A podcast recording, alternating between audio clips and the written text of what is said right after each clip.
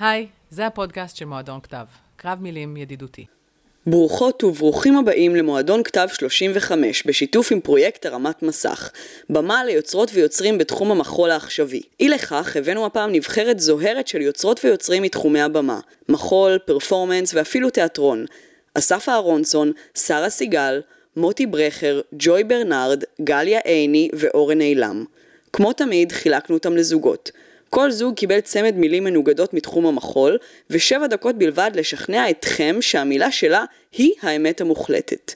לקרב הראשון, הכרעה חשובה מאוד לעולם המחול, רצפה או תקרה, נזמין יוצרת בתחומי הקולנוע והבמה, שרה סיגל, שתטען בעד רצפה. אסף אהרונסון, מתביישת לומר שלא הכרתי אותך. אה, נמנעתי מעולם המחול מאז שסיימתי ללמוד אה, בתיכון האקדמיה למחול, אז קראתי קצת כדי להכיר את האויב.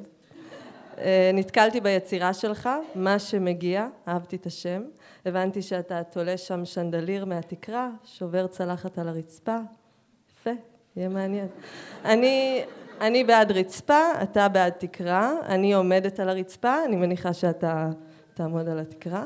חשוב לעמוד על הדבר שאתה עומד עליו. אה, לעמוד, לשכב, לשבת, ללכת, לרקוד, לאכול, לבכות, לזחול. אם אני אתחיל למנות את כל הדברים שאפשר לעשות על הרצפה ולא על התקרה, כולל האירוע הזה, אה, אנחנו לא נצא מפה. בגדול, החיים קורים על הרצפה ולא על התקרה. אז ניצחתי. אה, מצד שני, דווקא בגלל שזה כל כך obvious, אולי תעדיפו לבחור באנדרדוג. אבל גם במקרה הזה אתם מוכרחים לבחור ברצפה. לא תשכנעו אותי שתקרה היא מתחת לרצפה. התקרה מתנשאת מעל כולנו, לא בכבוד שלה לרדת אל העם. אסף, אולי תקרא לה שתבוא. תקרא לה תקרא. תקרא עם מותרות. כמובן שממש טוב כשיש אותה, אבל אפשר לחיות בלעדיה. מטריה טובה מספיקה. אפילו נחמד לפעמים תחת כיפת השמיים, להרגיש את האינסוף, לראות את הכוכבים האמיתיים במקום את המדבקות המכוערות. תקרה היא היי מייטננס, תקרה רטובה זאת פרוצדורה שלמה. רצפה רטובה מעבירים אגב, נגמר הסיפור, רצפה לא עושה עניין, לכן לוקחים אותה כמובן מאליו. דמיינו איך הייתם מרגישים בלי רצפה, בעצם לא צריך לדמיין, זוכרים כשירדתם במדרגות וחשבתם שהם הסתיימו, אבל הייתה עוד מדרגה ונפל לכם עליהם? ולא לא מעריכים, מה לא עושים לה? דורכים, שופכים, שוברים, מקיאים, יורקים עליה, מכבים עליה סיגריות, מלכלכים אותה ואז מלכלכים עליה שהיא מלוכלכת. גם כשהיא נקייה באים אליה בטענות שהיא מחליקה, והיא באמת מחליקה, מחליקה לכולנו על כל מה שאנחנו עושים לה, סולחת ושוכחת, מחכה שלוש שניות כשמפילים עליה אוכל, לא בוכה כששופכים עליה חלב, היא מענץ' הרצפה, מענץ'. רצפה היא חסידת אומות עולם, היא החביאה יהודים בשואה. נכון, נכון, גם, גם התקרה החביאה, אבל את אנה פרנק תפסו. רצפה עושה את, ה, את העבודה כמו שצריך, אפשר לסמוך עליה, היא יציבה. ואסף, אם אתה חושב להזכיר את החתונה ההיא, מה שקרס הוא התקרה בקומה השנייה, לא הרצפה בקומה השלישית. צריך לדייק. כל התקרות הן רצפות, אבל לא כל הרצפות הן תקרות, בדיוק כמו שגם אם כל מי שדפק אותך הוא יהודי קניה, זה לא אומר שכל היהודים דפקו אותך. אני לא יודעת, אולי אני מקנאה, כי רצפה היא האישה שלך, ותקרה היא the other woman, זו שאתה מפנטז עליה, בשבילה אתה מוכן להתאמץ, לטפס, להסתכן, רק כדי להגיד נגעתי, נגעתי בתקרה. וואו, שנדליר, כל, ה, כל היופי בשנדליר הוא ההשתקפות שלה על הרצפה. אבל קדימה רומאו, עלה, יא חתיכת סמרטוט תקרה. חוץ מזה, אלא אם כן אתה מתכנן לזיין את התקרה של מיקלנג'לו, ברוב המקרים אתה תגלה שהיא די סתמית וסתומה. וגם הרצפה יכולה להיות אטרקטיבית, אתה יודע? מחיר רצפה. אטרקטיבית, תקרת אשראי מבאס, לא אטרקטיבי. אז לפני שאתה פוזל, לפני שאתה פוזל לתקרות, בוא תנסה לפלפל את היחסים עם הרצפה. תגוון, תזמין רצף.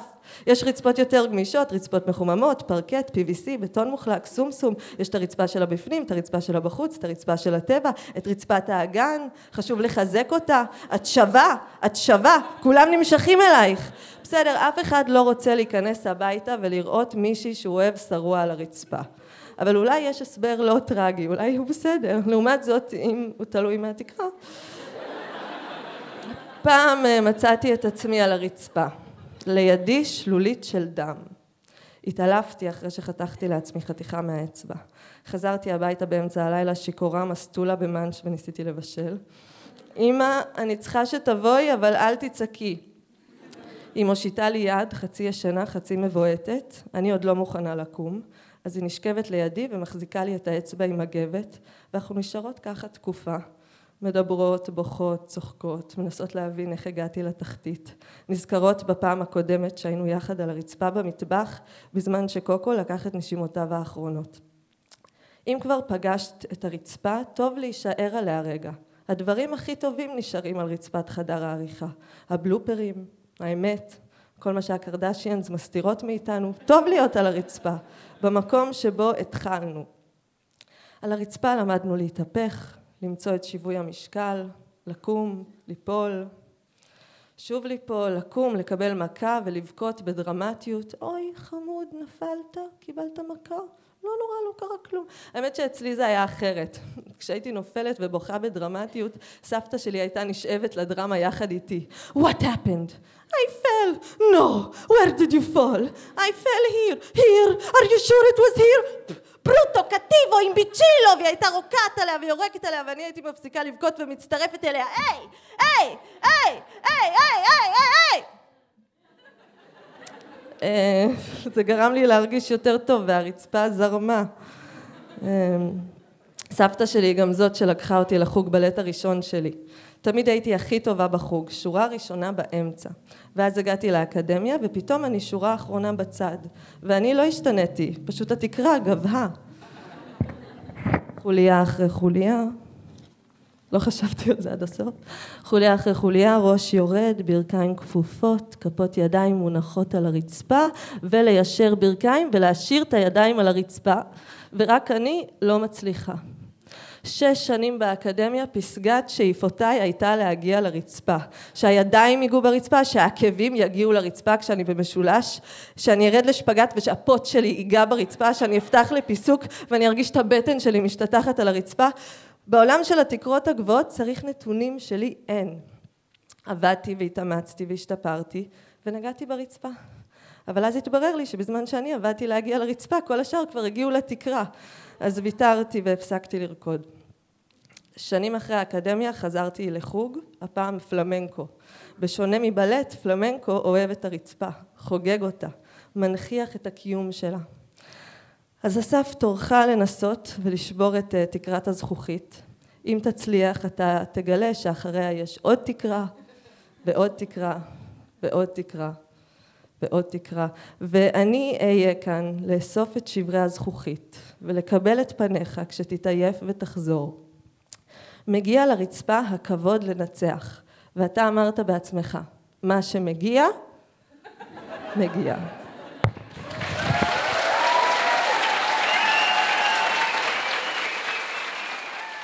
מול שרה. הוא יוצרת בינלאומית בתחום המחול וגם רקדן, אסף אהרונסון, שיטען בעד תקרה. הכי ספציפית שהצלחתי לזכור. הסתכלנו עליה עם שישה זוגות עיניים, עיניים צעירות בתוך ראשים צעירים.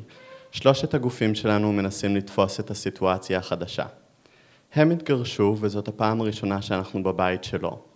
שלו זה של האבא, אבא זה גם עתאי, עתאי זה שם של אחד הפוחזים של דוד, ככה סבתא אומרת.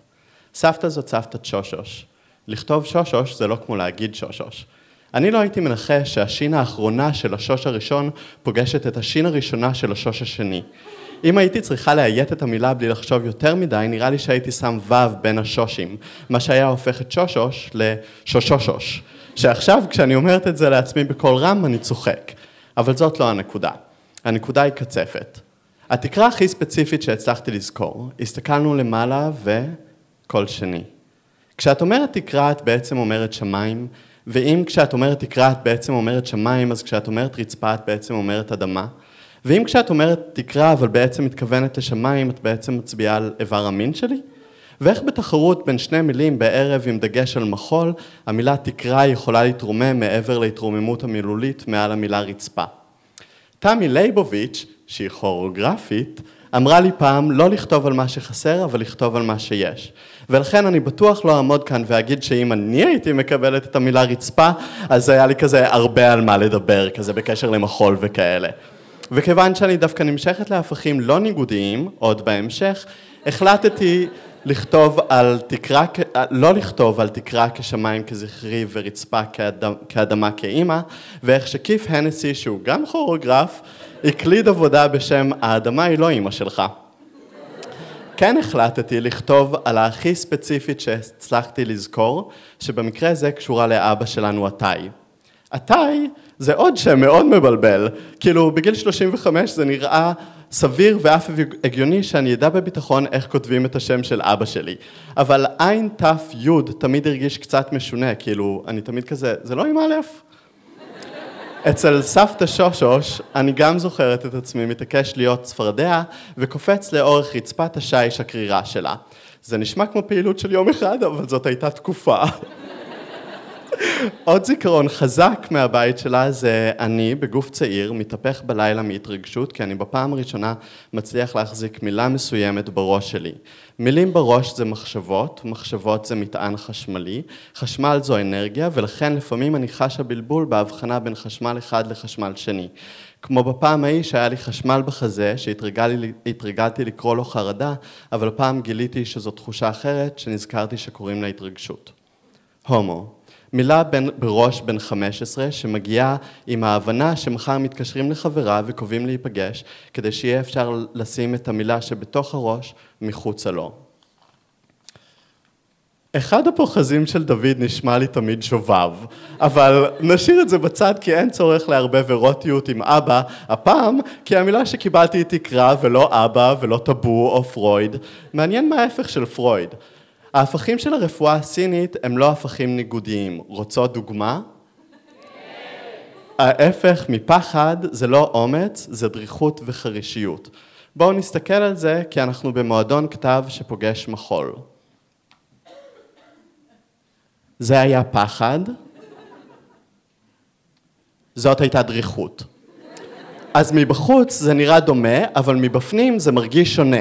ניסיתי לראות איך הדוגמה הקטנה הזאת יכולה ללמד אותנו משהו קטן על כישלון של יצירת ביקורת סביב פוליטיקה של רפרזנטציה, אבל אני בעיקר מנסה למצוא את הדרך חזרה לקצפת. ביום ההוא, עתאי, עם עין, גבר כבן 37, שזה גדול ממני בשנתיים כרגע, ועם שלושה ילדים, אסף אותנו מאימא בוסמת בית סין מ"ם ת' ליעד סודי. יצאנו לדרך ולאחר כעשר דקות של נסיעה עצרנו לצד הכביש במקום בו ישנה תצפית. הוא אמר לנו לבחור כיוון ושהכיוון שבו נבחר, שם הוא יגור ושם אנחנו נבקר לפעמים. שאלתי את אחי מה הוא זוכר מהיום הזה והוא סיפר לי שהוא זוכר שהוא הצביע לכיוון אחד, טל הצביע לכיוון אחר ואני הצבעתי לכיוון תל אביב. ואבא אמר שנבחר את הכיוון של אסף כי זה האמצע בין הכיוונים המנוגד... המנוגדים של טל ויונץ'. חזרנו בהתרגשות לאוטו ונסענו, כשהגענו לרחוב מונטפיורי נכנסנו לדירה שבאורך קסם היה לו כבר מפתח אליה וסלסלה ממתיקים חיכתה לנו על המיטה, שם שכבנו והסתכלנו עם שישה זוגות עיניים על התקרה הכי ספציפית שאני זוכר. אני גם זוכרת שהתחושה של השתתפות בבחירת כיוון שישפיע על עתיד חיינו הייתה כל כך מרגשת, שכשניסיתי להבין איך זה שלאבא כבר היו מפתחות לדירה ואיך זה שחיכתה לנו סלסלת ממתקים, החשמל בראש שלי ניסה למצוא כל מיני פתרונות חוץ מלהסיק, אבא שלך עבד עליך.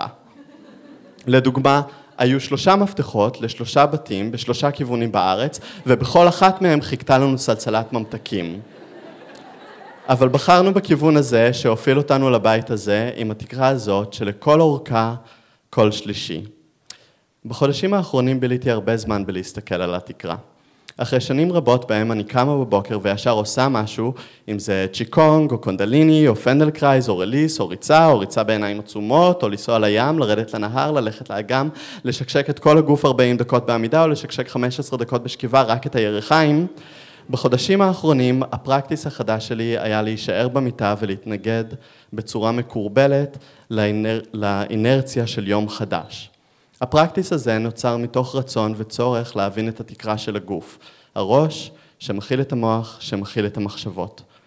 בוקר אחד ניסיתי להבין מה התועלת של מחשבות רעות. כשלא הצלחתי למצוא אחת, מתוך שולי המוח שלי עלתה דמות, סוג של טרול שיושב על ענן וחי על דיאטה של מחשבות רעות. כל פעם שעלתה לי מחשבה רעה, יכלתי להשליך אותה אל האל טרול, והוא היה זולל אותה ככה. מה שמאוד הצחיק אותי, ואולי יותר חשוב, גרם לי להרגיש בעל תועלת בכך שייצרתי מזון לישות תמוהה אך מבורכת זו. לאחר שמחשבה נזללה, היא השאירה מאחוריה תחושה של ריקנות. לפי הרפואה הסינית, ריקנות זו תחושה חיובית השוכנת לצד אומץ. התקרה הכי ספציפית שראיתי משום מה מסרבת להתאפס על ידי מילים כתובות, אז אני הולכת להסביר לכם אותה עכשיו בעזרת מחוות ידיים, גמגום והסרה של פורמליות שתגיע עם תחושה קצת מוזרה אל סוף קצת מוזר. היה לה כזה קצפות על התקרה, כאילו מישהו עבר עם כזה של אה, קצפת, וכאילו עשה קצפת קצפת כזה את כל התקרה. זהו.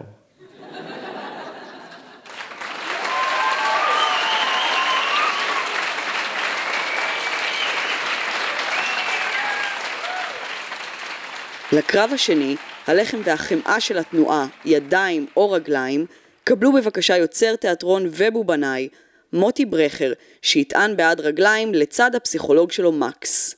ערב טוב. ידיים ורגליים. קשה לי להגיע לידיים, להסביר למה הן עדיפות על רגליים. מצד אחד זה די obvious, ו-obvious זה מילה שכבר השתמשו בה פה, אבל אני משתמש בה שוב. כאילו, ברור שידיים, אבל uh, ברור שידיים זה שתי מילים, ואני צריך לדבר שבע דקות.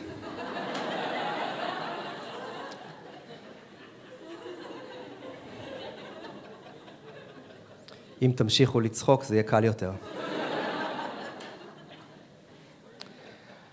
אז התחלתי לשאול את עצמי מה בעצם ההבדל בין ידיים לרגליים, וכשנכנסתי לאזורים האלה הרגשתי שזה נהיה מוגזם. אז פניתי לפסיכולוג שלי. ערב טוב לכולן. מקס, אין לנו הרבה זמן, זה לא סשן רגיל, זה רק שבע דקות. מעולה. שבע דקות בגן עדן. משחק נהדר. ואפרופו משחקים, אני מציע משחק אסוציאציות. מה האסוציאציה הראשונה שהמילה ידיים מעוררת בך מוטי? שוט. ידיים למעלה. תהיו איתו. על הראש, על הכתפיים, אחת, שתיים, שלוש. אני מצטער, אני פשוט, אה, יש לי ילדה בת שנתיים, אז מנעד האסוציאציה שלי קצת מצומצם לאחרונה. צמצום זה נהדר, יש הרבה מאוד כוח בצמצום. אתה יודע במה יש עוד הרבה כוח? בידיים. נכון מאוד. לא סתם כוח, כוח ממוקד, כוח של מוטוריקה עדינה, יד חזקה וזרוע נטויה. מה עוד? אל תחשוב, פשוט תזרוק לחלל האוויר. אה, יד ושם. יד מרדכי. יד מרדכי זה קיבוץ ליד אשקלון, העיר בה גדלתי, ובה הבנתי שרגל זו בעיטה, יד זה סתירה. יותר אלגנטי, יותר מעודן, יותר משפיל. יופי, תלך על זיכרונות ילדות מהפריפריה. תודה, מקס, אני חושב שאני יכול להמשיך לבד. אני לא בטוח.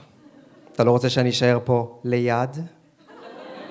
לא, תודה, אני אנסה בקורות עצמי. אתה מתכוון לעצמי הכוזב, או לעצמי המציאותי? אני מתכוון לעצמי שהוא אני. מוטי, אני לא חושב שזה רעיון טוב.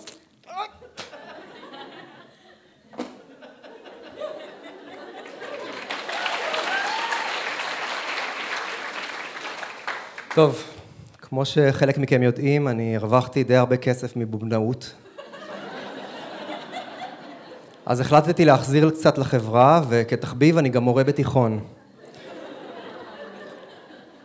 תמיד חשבתי שאני אהיה מורה מגניב כזה, אבל בסופו של דבר אני מוצא את עצמי עומד בכיתה ופולט קלישאות של מורים כמו רק בהרמת יד. סוף 2022 והאמצעי להשיג את רשות הדיבור עדיין עובר דרך הנפת היד. כשהייתי בהודו ראיתי איש רזה שהולך כל היום עם היד באוויר. המקומיים הסבירו לי שזו הדרך הרוחנית שלו, אבל עכשיו אני חושב שאולי היה לו משהו להגיד, ואף אחד לא נתן לו את רשות הדיבור. היד מצביעה. ביום הבחירות נתתי לבת שלי להשחיל את הפתק לקלפי. החזקתי אותה על הידיים והיא חייכה משועשעת, והחבר'ה שישבו בוועדה חייכו אליה בחזרה, והייתה, כרגיל בבחירות, מין תחושה של חגיגיות. חגיגת הדמוקרטיה. צריך להיזהר מאוד עם הידיים. שנה שעברה הייתי בברלין עם הילדה, וכשעמדנו לחצות את הכביש, נהג זקן עצר את המרצדס שלו ונתן לנו לעבור. כאות הוקרה, כנהוג במחוזותינו, נופפתי ביד, ואז קלטתי את המבט העמום שלו. הבת שלי אוכלת עם הידיים, היא בודקת, ממששת, זורקת, דוחפת, ואז פתאום משום מקום, כף הרגל מופיעה על השולחן. מיותרת לחלוטין. רק בשביל לעצבן. בלי שום סיבה מיוחדת, אני פוקד עליה להוריד את כף הרגל. היא מחייכת חיוך מקסים, ואני כמעט נשבר, אבל מתאפק ומעמיד פני קשוח. אחרי כמה רגעים של שקט תעשייתי, כף הרגל שוב מופיעה. וזה לא שלרגליים אין כוח. הרגע בו הבת שלי התחילה ללכת למשל, היה רגע מדהים. היא זזה, היא עומדת, היא מתחילה לגלות את העולם. אבל יד, יד שלפה אותה מהבטן, יד חתכה את חבל הטבור, יד חיבקה אותה וקיבלה אותה לעולם. יד נותנת חיים.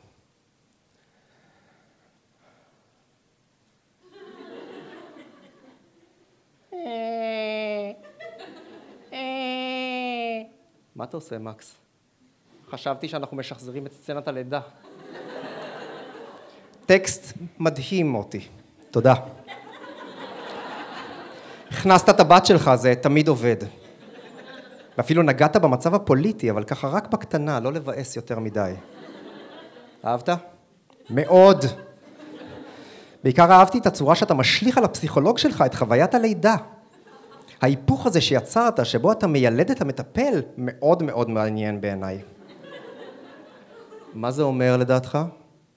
בעיקר זה אומר שעוד לא איבדת את חוויית הלידה. זו באמת הייתה חוויה קשה. אתה יודע, מתייחסים בעיקר לאישה במצב הזה, אבל גם לי היה לא פשוט. היה לך קשה, חמוד? מאוד. תבין, הרעיון של יצור שחי לצידי ותלוי בי לא זר לי. אלא שתמיד הרגשתי שזה בשליטתי, ברצוני יקום וברצוני יישן. ועכשיו פתאום יצור עם רצון משלו. אני מושיט ידיים לחיבוק והיא ממשיכה לרוץ הלאה. ואני רץ אחריה. הרגליים שלי עובדות שעות נוספות, אני מתרוצץ ברחבי החדר, הסלון, הרחוב, התיאטרון, הכיתה, אבל אני מרגיש שאין יד מכוונת. אין לי מושג לאן אני רץ. קח את הטקסט הזה לדוגמה, אני, אני אומר כאן הרבה דברים, אבל אין לזה center, אין פואנטה. אני עושה מלא דברים, אבל לא ממש מתמקד באף אחד מהם. אני אפילו לא מתמקד יותר בנושא של ידיים, כאן, עכשיו. ואני מרגיש שדי, אני כבר אבא. עד מתי אפשר להמשיך ככה? נשמע לי שאתה מרגיש שאתה מאבד שליטה, מוטי, ושהדברים חומקים מבין ידיך. אתה אמור לשמש דוגמה ולספק ביטחון, אבל אתה עצמך זקוק ליד מכוונת. אז מה לעשות? אולי הגיע הזמן שתבין שהיד המכוונת היא היד שלך. תן לה להראות לך את הדרך. סמוך עליה. אז זה אומר שאנחנו מפסיקים את הטיפול? להפך.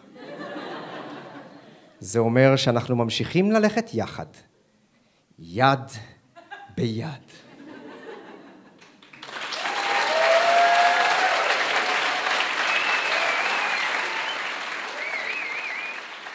ומנגד היא כותבת, מבקרת אומנות ואמנית פרפורמנס, ג'וי ברנרד, שתטען בעד רגליים. ערב טוב. איזה מוזר זה גוף, נכון? אני מאוד שמחה שהתכנסנו כדי להצהיר בפומבי שיש בעיה עם המכניזם הזה. פעמים רבות כשאני נמצאת בסטודיו לבד, אני לא מוצאת את הידיים או את הרגליים. לפעמים אני אפילו מעליבה אותן, את הרגליים של עצמי, ואומרת להן שהן שתי רגליים שמאליות ושאי אפשר לסמוך עליהן שירקדו, אבל אז אני נזכרת שזה מסוכן להיות בצד השמאלי של המפה ומתחילה מחדש. אם יום אחד ניווכח סוף סוף שיש חיים אחרים על פני כדור לכת אחר, אתם יודעים מה יקרה? בואו תצטרפו אליי רגע לדמיון מודרך. קחו נשימה עמוקה אם זה עוזר. והבה נדמיין את התרחיש הבא. נניח שהתגלית קורית, אנחנו מוצאים את היצורים בכדור הלכת האחר, ואיכשהו מצליחים לשכנע אותם לבוא לבקר אותנו. דמיינו משלחת של חייזרים נוחתת בסוזן דלל.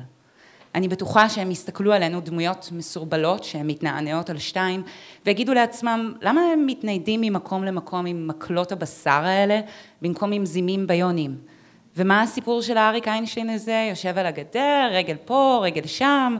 אתה בחיים לא תוכל לעלות על רלווה ככה, בוא, אחי, תתפקס. הוזמנתי לכאן כדי לסנגר על חלק מסוים מהגוף, אבל יש לי יחסים מורכבים עם המטען הפיזי הנפיץ שאיתו אנחנו מסתובבים בעולם, אפילו שהוא מוקד חיי כפרפורמרית וכיוצרת. האמת היא, כשקראו לי להשתתף בערב הזה מאוד שמחתי, עד שהבנתי שהמילה שקיבלתי היא רגליים ולא ידיים, וכמעט אמנתי את ידי בצלחת. אולי אני מפקפקת ברגליים, כי במקום שאני באה ממנו אף אחד לא אמר לי שהן חשובות. אני הבת השלישית לאבא מתאגרף לשעבר, שהגיע לו שיהיה לו בן. אבל רצה הגורל, ובישורת האחרונה של חייו נולדה לו עוד ילדה, שהיא אני. הפתעה. מגיל אפס, אבא שלי לימד אותי שהידיים שלי הן כלי הנשק הכי יקר ברשותי, שאני צריכה להחזיק אותן קרוב מספיק לפנים, כי שם עלולים להכות אותי כשהכי פחות אצפה לכך. עכשיו, דמיינו את כל זה במבטא גרמני, כן? כי אבא שלי הוא היקה המקורי, וקיבלתם מתכון בטוח לחרדה עבור הגיל הרך. לאכזבתו של אבא לא הפכתי למתאגרפת, במקום נהייתי עיתונאית, מקצוע שבו הדבר הכי פראי שאפשר לעשות עם הידיים זה להקליד.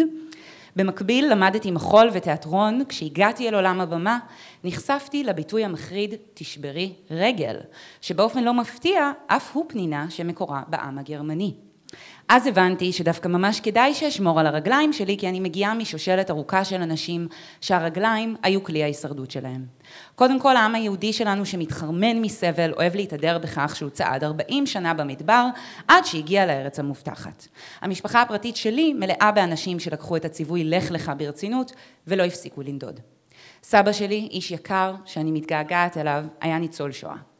סיפור אחד שהיה להיט בבית שבו גדלתי הוא איך סבא שרד את צעדת המוות. כשהוא נשאל על מה חשב בשביל לשרוד הוא ענה, לא משנה מה, אני חייב פשוט להניח רגל אחת לפני השנייה. אבא שלי, הבן שלו, נדד כל חייו בין אירופה, ארצות הברית וישראל. גם אותי הוא גידל בין מדינות, בין גלויות, בנדודים נצחיים. מאז שאני זוכרת את עצמי אני זזה. בין בתים, בין שפות, בין תרבויות, בין עצמי הכותבת לעצמי הרוקדת. הקונצנזוס שהטביעו בי הסיפורים המשפחתיים והלאומיים הוא שחייבים לזוז כמה שיותר מהר, כי האדמה רועדת ומשתנה תדירות. היתרון בתנועה המתמדת הזו הוא שפיתחתי רגליים חזקות, רגליים של מהגרת בת מהגרים. רגליים שירשתי מאבא שלי ומסבא שלי לפניו, עם כפות רגליים מחוספסות כאלה, שמתורגלות בלחצות מרחקים, כפות רגליים די גדולות, מידה 39, לפעמים 40, עם קצת פלטפוס, עצם בולטת, בעונות שהתעקמו וקשת בינונית, בלתי מושלמת בעליל של רקדנית שרקדה והפסיקה וחזרה שוב, שהסתכסכה עם הריקוד, כי לרקוד זו פריבילגיה כשצריך לברוח. בשנה שבין גיל ארבע לחמש קרו לי שלושה אירועים משני חיים, שתי אהבות ולב שבור. האירוע הראשון היה שהתחלתי לרקוד בלט, והתאהבתי בתגלית שהגוף שלי יכול לדבר, גם אם אין לי שפת אם אחת ברורה. אבל המורה שלי לבלט הייתה אישה די מפחידה, כזאת שענתה על הסטריאוטיפ שאתם ודאי מדמיינים כשאני אומרת מורה לבלט. היה לה מבטא רוסי כבד ומקל הליכה, שהיא נהגה להשתמש בו כדי להצליף ברגליים שלי בכל פעם שהפליה שלי לא היה מספיק עמוק. מהאירוע הזה למדתי לראשונה בחיי שלא רק שהגוף שלי לא מושלם, אלא שהוא עשוי לבגוד בי. האירוע המכונן השני היה שלמדתי לקרוא ולכתוב.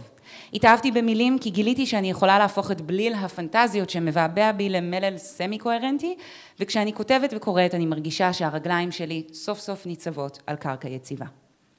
האירוע השלישי ואולי המשמעותי מכולם הוא שהתאהבתי בילד מהגן שלי.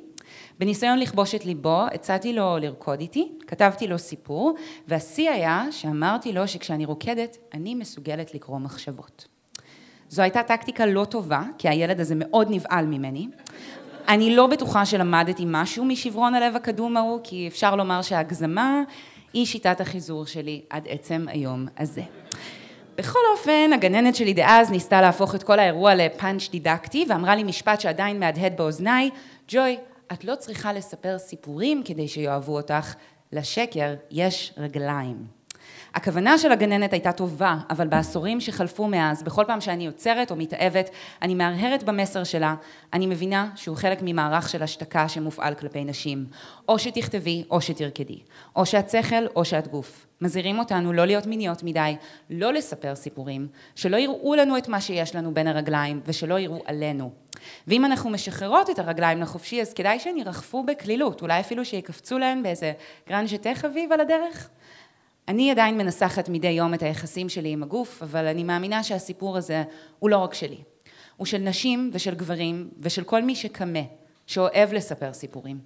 אני חושבת שמה שקורה לנו כשאנחנו מתבגרים הוא שאנחנו מתחילים להתרווח בעור שלנו, בגוף הזה, המוזר, היחיד והיחידני שלנו. אם הייתי צריכה לחלוק איתכם את כל התורה על רגל אחת, אז הייתי קוראת לחוויה שלי עם הרגליים, ההשלמה שמגיעה אחרי אבל. בוקר אחד, דומה לכל הבקרים בסטודיו שקדמו לו, אבל גם קצת אחר, את נעמדת על הרגליים האלה, החזקות שלך, הרגליים של מהגרת בת מהגרים, הרגליים שירשת מאבא שלך ומסבא שלך לפניו, ומתחילה לרקוד. כי לריקוד לא באמת אכפת ממה שיש בין הרגליים שלך או מהצורה של הפוינט שלך, ואת רוקדת. צעד אחר צעד את הולכת מעצמך אחת לעצמך אחרת, מהמילים לריקוד וחזרה. את רוקדת כי בחרת, כי אין לך ברירה, כי זו הדרך המורכבת, אבל הכי יפה לספר סיפורים שאת מכירה.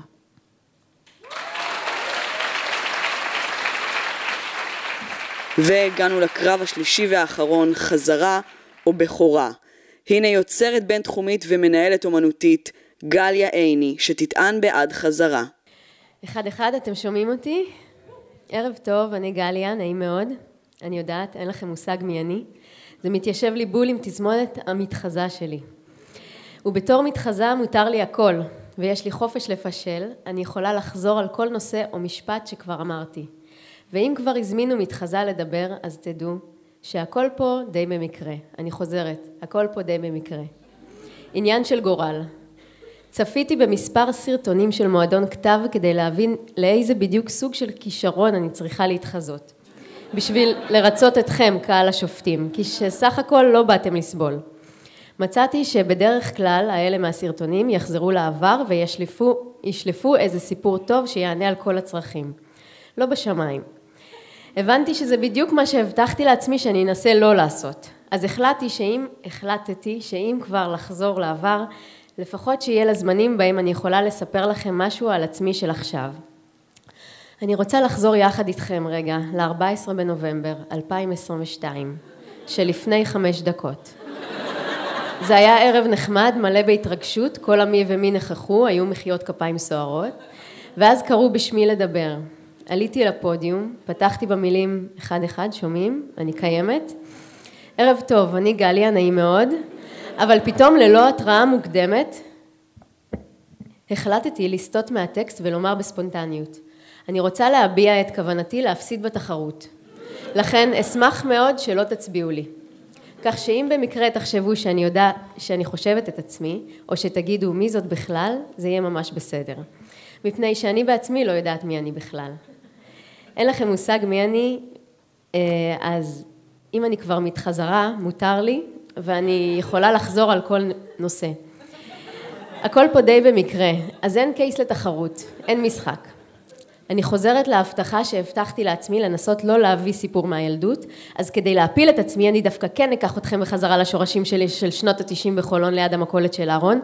קומץ של ילדים מכריזים על משחק תופסת המוני. כל הילדים אחד אחרי השני קוראים לא תופס, לא תופסת, ואני, בעוד שמנסה לתפוס מה קורה, ואם בכלל כאשר אצעק לאוויר מישהו ישמע אותי, הבנתי שבקצב הזה אשאר אחרונה להכריז את מעמדי במשחק, אז כדי להוציא את עצמי סבבה בסיפור הזה, הכרזתי אחרי כמה רגעים של שקט, תופסת! לאט לאט התחלתי להאמין לעצמי שאני בוחרת בהפסד בכיף, שאנחנו חברים, שהוא ההשראה שלי. אני חוזרת לסלון של סבתא שלי, ובדיוק יש בחזרה לעתיד בטלוויזיה. ואני בתור ילדה בת ששה, שזה בין שש לתשע, מהרהרת על צמד המילים בחזרה לעתיד. ומפנימה שכנראה משהו לא בסדר בהיגיון שלי, שלא נאמר בי, אם אני חושבת שזה מוזר להגיד בחזרה לעתיד. כי אם זה שם הסרט והם באמריקה ואני ילדה בחולון, אז הם כנראה יודעים ואני כנראה לא הבנתי את העולם הזה עד הסוף. אגב, עד שחשבתי שהבנתי את העולם עד הסוף, נהייתי אימא. השיר מצלילי המוזיקה, השביל אל ההר מתעורר בזמר, הוא מה שמפריד ביני עם ביטחון לביני בלי ביטחון. השיר שבחרתי לבצע באודישן לצעירי חולון, אך בפועל קפאתי מול הבוחנים. אני זוכרת טוב מאוד אה, את הבנת המצב החדש שלי לשלושים שנה הבאות. את לא באמת יודעת לעשות כלום, ואם יצא משהו טוב, זה כנראה במקרה. לפני האודישן אימא שלי שאלה אותי, עשית חזרות? ונורא נעלבתי מהשאלה הזאת. לא הבנתי למה היא מזלזלת בי כל כך. יצאתי בוכה מהאודישן כמו טלה רך שהלך לאיבוד בהר גלעד, ואני ואימא שלי לא דיברנו כל הדרך. אני רוצה לחזור לכאן ועכשיו. אני עומדת מולכם, אתם מסתכלים עליי, המילים כבר כתובות מראש, אבל אני יודעת שהלב שלי יתעורר בזמר וידפוק חזק, כי תוך כדי חזרה לטקסט הזה הבנתי שיותר משקשה לי לכתוב, קשה לי להקריא. אני מציצה על הקהל, רואה מישהו שנראה לי משועמם, הניסיון לשלוט בסיטואציה מתערער, אני נחשפת פה במערומי, וכולכם צוחקים עליי צחוק גדול, אני נופלת בהילוך איטי ארצה, עלובה, כשעגבניות נזרקות עליי. אז אני בורחת בחזרה לעתיד, אני מסיימת לדבר, מחייכת אליכם, יורדת מהפודיום, חוזרת לרחוב, יוצאת לרחוב, נכנסת לאוטו, חזרה, חזרה לירושלים, חוזרת אל המהלך של כל הערב כמה פעמים בראש. בדרך אני מבינה שאני רוצה לחזור אחורה בזמן לכאן ועכשיו ולחזור בי. אני לא רוצה להפסיד, אני רוצה לנצח. אולי לא מאוחר מדי. חזרתי הביתה, נכנסתי למיטה, מתכסה בפוך, חוזרת לרחם, חוזרת להיות גרגר אחד עם העולם. נעצמות העיניים, אחרי שבע דקות אבנרי קם, בא אליי, יונק, חוזרים לישון, אבנר קם, יונק, חוזרים לישון, אבנר קם, יונק, חוזרים לישון. אבנר קם, מתיישב, אני מתעלמת וחוזרת לישון. אבנר אומר, אני רוצה לצייר. בוא תחזור לישון אבנרי. אבנר קם מהמיטה, בוא לפה מתוק, אני רוצה לצייר אופנוע. זה לא זמן לצייר, הצבעים ישנים. אני מסמסת, דניאל, מתי אתה חוזר? אבנר שופך את כל הצעצועים, אני שומעת קול חוזר אליי, כאן בלילה הזה, אני גליה עם אבנר בני, אם תראו את אבא שלו שאין לו בטריה ועובד הלילה, תגידו לו שאני כאן בלפנות בוקר הזה, אני עייפה עם ילד ערני, אם תזהו את גליה שלפני הלידה, תגידו לה שאני כאן, לא חזרתי לעצמי. אבנרי, זה זמן שישנים, בוא שים ראש, חוזרים לישון. אחרי חצי שעה קמים מחר בבוקר, נכנסת לפייסבוק, העלו את הפרק של מועדון כתב, אני צופה בי. כאן בסרטון הזה, אני גליה עם המילה חזרה, אם תראו את אויבי המושבע אורן אילם, תגידו לו שאני נתתי חזרה fight עם כל הפוטנציאל בלי להתבייש, תודה.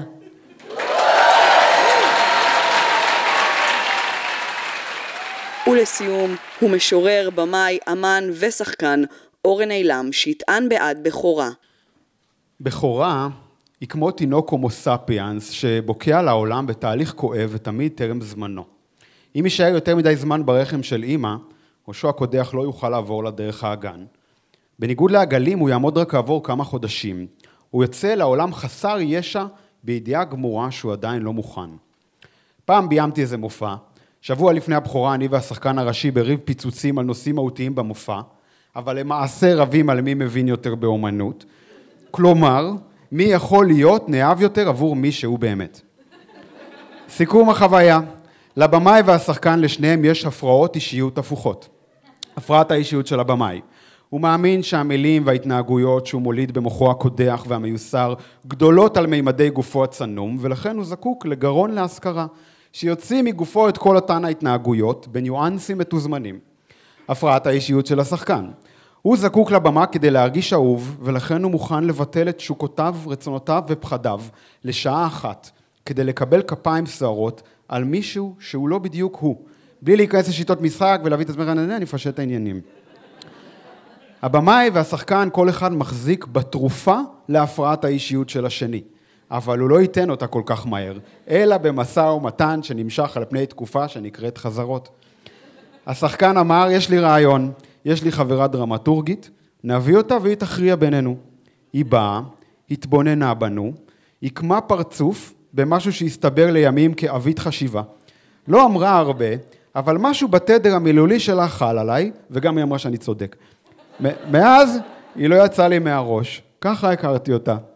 ב-2019 התחלתי לעבוד על ההצגה הנוכחית, והבאתי אותה כדרמטורגית.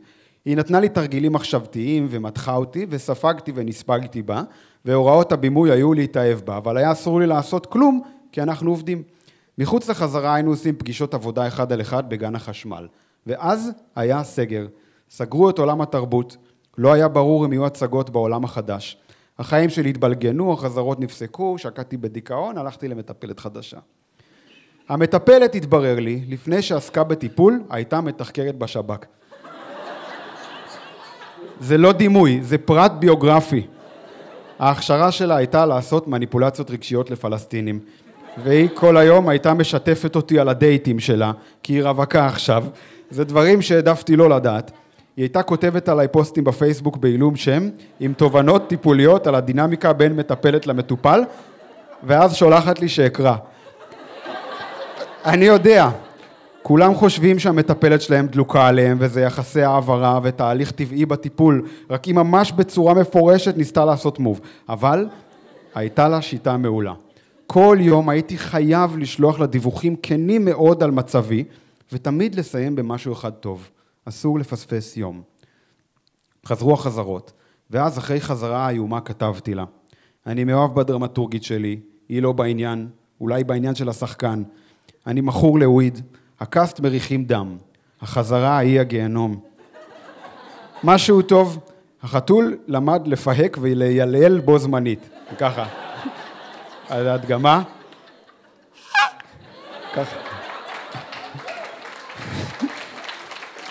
שלחתי, לרוב אני מקבל תודה על השיתוף, ובטח היא הולכת לשתף בפייסבוק, אבל לא קיבלתי הודעה, וחלפה שעה ועוד שעה. תוך כדי נסיעה בקורקינט שאלתי את עצמי, מוזר שהיא לא ענתה. אולי לא נשלח. בדקתי בטלפון וקלטתי, שלחתי את זה בטעות לדרמטורגית, ונפלתי מהקורקינט. התנצלתי בפניה עד עמקי נשמתי, נשבעתי באלוהים שזו טעות. אמנם פרוידיאנית, אבל גם לפרויד מתפלק. זה כתוב בספר העזרה העצמית, כשהדברים מתפלקים. בימים שבאו היו לי גלי מבוכה בכל הגוף, לא יצאתי מהמיטה, רציתי למות מבושה. היא הובכה מאוד, וקבעה איתי פגישה בגן החשמל ליישר את ההדורים. הגעתי ולא להסתכל, לא יכלתי להסתכל לה בעיניים מרוב בושה, רק התנצלתי ואמרתי שאני אבין אם היא תרצה לעזוב, אבל אני מבטיח שנעשה את זה הכי מקצועי שיש. היא השתכנעה שזה באמת היה בטעות ולא דרך מעוותת שלי להתחיל איתה. תבינו, זה לא שאפשר להגיד דבריי הוצאו מהקשרם, הכל שם היה הכי כנה בעולם, כמו שכותבים למטפלת, פלוס תוספת קורבנות, כי אנחנו אוהבים שהמטפלים קצת מודאגים לגבי מצבנו. חזרנו לחזרות, הן היו אפילו עוד יותר מקצועיות, למטה העובדה שלא יכולתי להסתכל לה בעיניים. חצי מהחזרות אני מקריא טקסטים על אהבה, והיא היחידה בקהל, והיא אומרת לי, אני הקהל, תסתכל לי בעיניים, לא לרצפה. ואני מסתכל לרצפה. החזרה היא הגיהנום. עלינו לבכורה, היו אז הגבלות התקהלות של עשר איש בחלל. הייתי חייב לעמוד בדרישות של הנושים, שהציעו פשוט לצלם סרט, לסגור סיפור, לנצח בפנדלים, אבל רציתי תיאטרון. אז עלינו לבכורה באולם ששכרתי מול הדרמטורגית, תאורן, מפיקה, צלם סטילס, שלושה חברים ושלושתנו הפרפורמים, סך הכל עשר ועמדתי בהגבלות ההתקהלות. סצנת הסיום של המופע היא שאני נכנס לחופה ומתחתן עם מישהי שכבר לא מעוניינת בי. היא יושבת בקהל, ובפעם האחרונה אני מקריא לה את נאום החופה הכושלת שלי. רציתי ליצור הצגה שתגרום לה לראות מי אני באמת, מבפנים. לצערי זה קרה. רציתי תיאטרון וקיבלתי השחף. שבע מתוך עשר הנמצאים באולם היו שם כי שילמתי להם. הם היו כולם כלות מאוקראינה. אחרי הבכורה, אני והיינו בקשר הון ועוף. כל פעם שהתקרבתי, כאב לי מדי שאנחנו לא ביחד ונעלמתי לה. חשבתי שזהו, נגמרה עבודה בינינו, אבל דבר לא קרה. שנה אחרי הבכורה היא אמרה לי שהיא טסה לפסטיבל הפרינג' באדינברו, ושאלה אם אני במקרה אהיה שם. השבתי, זה לא רעיון כל כך טוב, והיא החזירה לי הפסד שלך, ואז נמאס לי, הבנתי שזה אבוד, אבל לפחות שתדע. אמרתי, יאללה, מה את משחקת אותה? את יודעת שאני רוצה אותך. היא אמרה, מה? על מה אתה מדבר? אמרתי, די, אל תשחקי אותה, זה שקוף שאני רוצה אותך, פשוט תגידי שאת לא בעניין. היא אמרה לי, בוא ניפגש. אמרתי לה שאין שום הדורים שצריך ליישב יותר בגן החשמל, אבל בכל זאת באתי. היא פתחה ואמרה לי, חוצפן, אני מתחילה איתך כבר שנה, כל הזמן אתה שם עליי זין, מתייחס אליי כמו ידידה. הייתי בהלם. אמרתי, היא הסמויה. מה, את רוצה שגם יודיעו בטיקטוק שאני בעניין? את יודעת שאני רוצה אותך, למה לא עשית כלום? והיא אמרה, כי כל פעם שהתקרבנו, ברחת.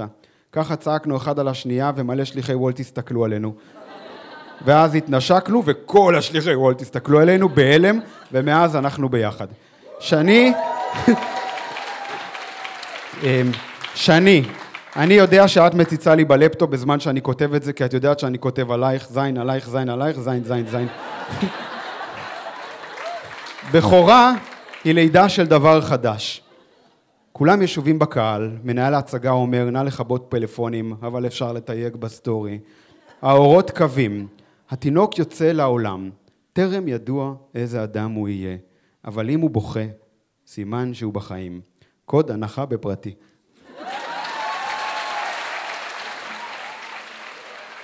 עד כאן מועדון כתב, תודה שהייתם איתנו. נתראה במועדון הבא.